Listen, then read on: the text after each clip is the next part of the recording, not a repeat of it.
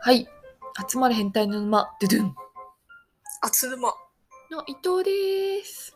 あやっぺです。えー私たちは聞くだけで悩みがクソどうでもよくなる感じのラジオを配信しています。イエーイ。では、今回のお題お願いします。はい。今回は平和な同性生活をキープする9個のポイントについて議論していきたいと思います。はい。結構最近あの同性生活をするカップルがちょっとずつ増えてるんですよね、周りで。ほうほう。なので、その皆さんも同性を先に、結婚前に同性をされる方たちへはい。向けて平和な同性生活をのポイントをはいとい。うかコツを共有できたらなと思います。はーい。ではその1目を見ておはようを言い毎日ちゃんと相手の存在を意識する。うん。なまあんおかは、よう大切ですね。そうね。すごく普通なことだよね。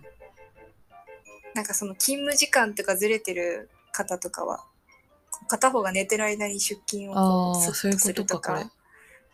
があったりするのかもしれないですけどなるほど。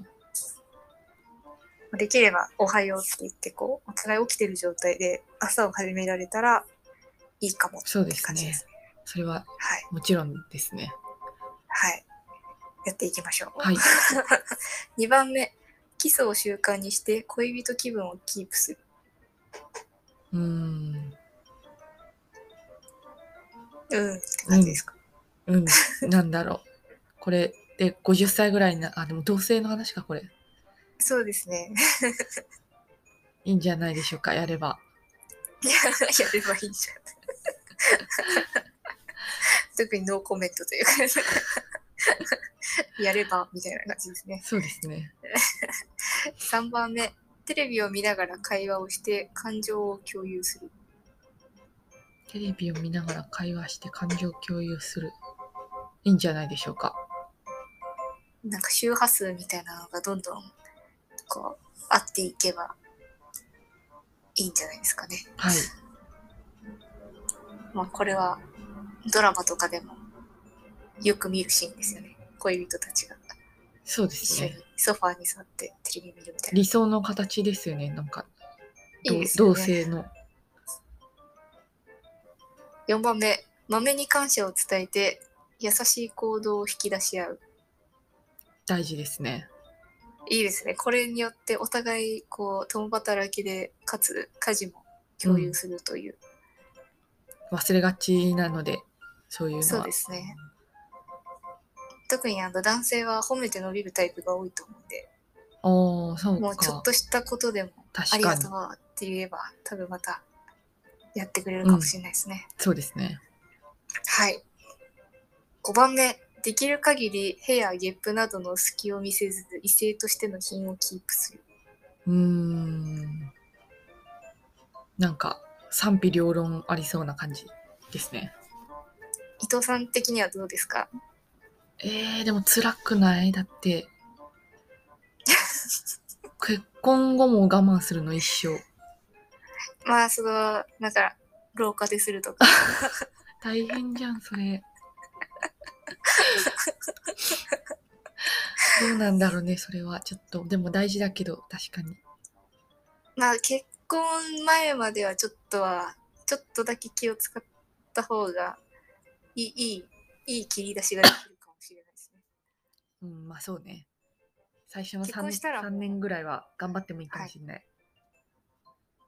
私も最近は気を抜いたら、あの、へで起きるっ ていう。多分レム睡眠の時には体がもう先に動いちゃって、あーあ、そういう。えー、もう全然に匂う匂わないやつなんですけど、あ、そうまなあんだ。音だけ、音だけ出ちゃうんですうちけどなそれんでか起、きるっていう。もう普通になんか、うちなんか体のこう、喉の構造的にいびきかいちゃうらしくって、普通にいびきかくよ、 もう。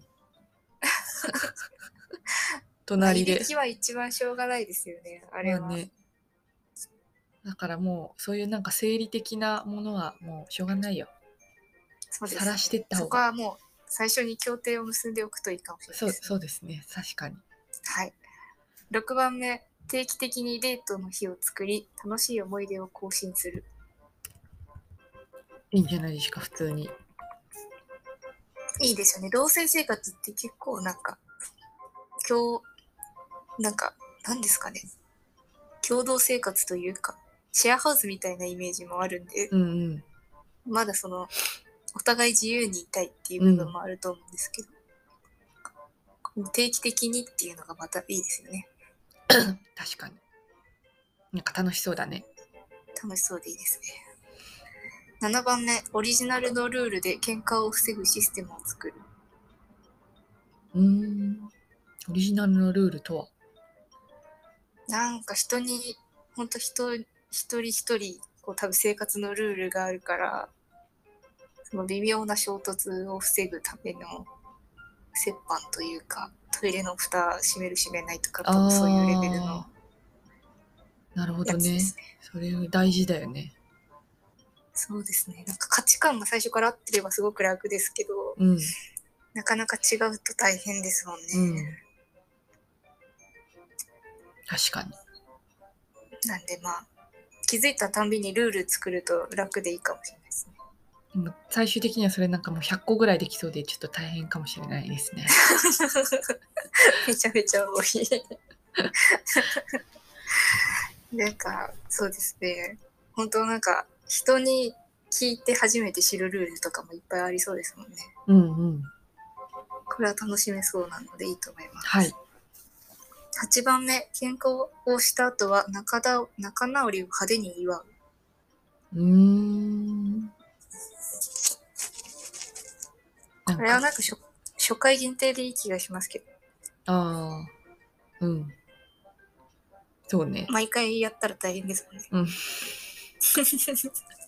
派手に祝うって。 楽しそうですけど。ね。 9番目、同棲生活の休養日を作って気分をリフレッシュする。 うーん。なんだろう。片方出てくって ことかもしれないで すね。片方実家に帰るみたいな。へえー。友達ん家で泊まるとかですかね。ああ。それ逆にやっちゃいけないのって感じだね、同棲中。大変だね。結構縛りが強すぎると同棲の意味っていうか楽さがないかもしれないですね。同棲はやっぱりその家賃折半とかうん。帰って一人じゃないとかそういうところがいい部分でもあると思ううんで、んうん。結婚する前の同棲ならもう自由に楽しんじゃった方がいい気がします、そね。うですね、そうですね。という感じではい。今回は平和な同棲生活をするための9個のポイントについておっさん女子2人はでい議論していきました、はい。なるほど。特にどうでしたかどうでしたでしょうか。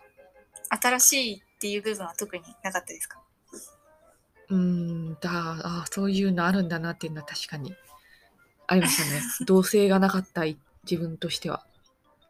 そうですね同棲あやっまあてもう反同性くらいだっけいやでも本当に私があっちの家に行ってたってだけなんでああ、じゃあほぼそうでもないのか。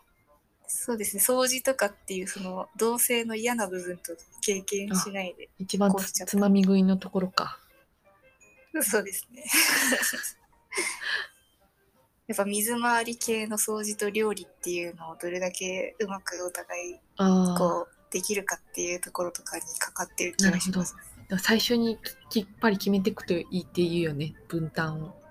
そうですね。ちょっとその辺分を担。決めていきたいと思っております。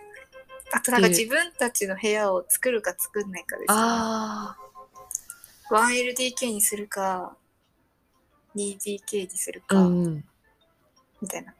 そちら大事ですね、確かに。伊藤さんは自分の部屋を持ちたい派ですかそうね。しかもなんかデスクトップパソコン買ったから最 近おお、結構あのゲーミング系のちゃんとしたやや高性能のや つしかもでかい画面でかいからちょっとそれを置く部屋欲しあー確かいに。書斎みたいそなういう部分。 そういう部分ではそういう部分では一人の部欲屋しいかもしれないですねそうですね。はいはい。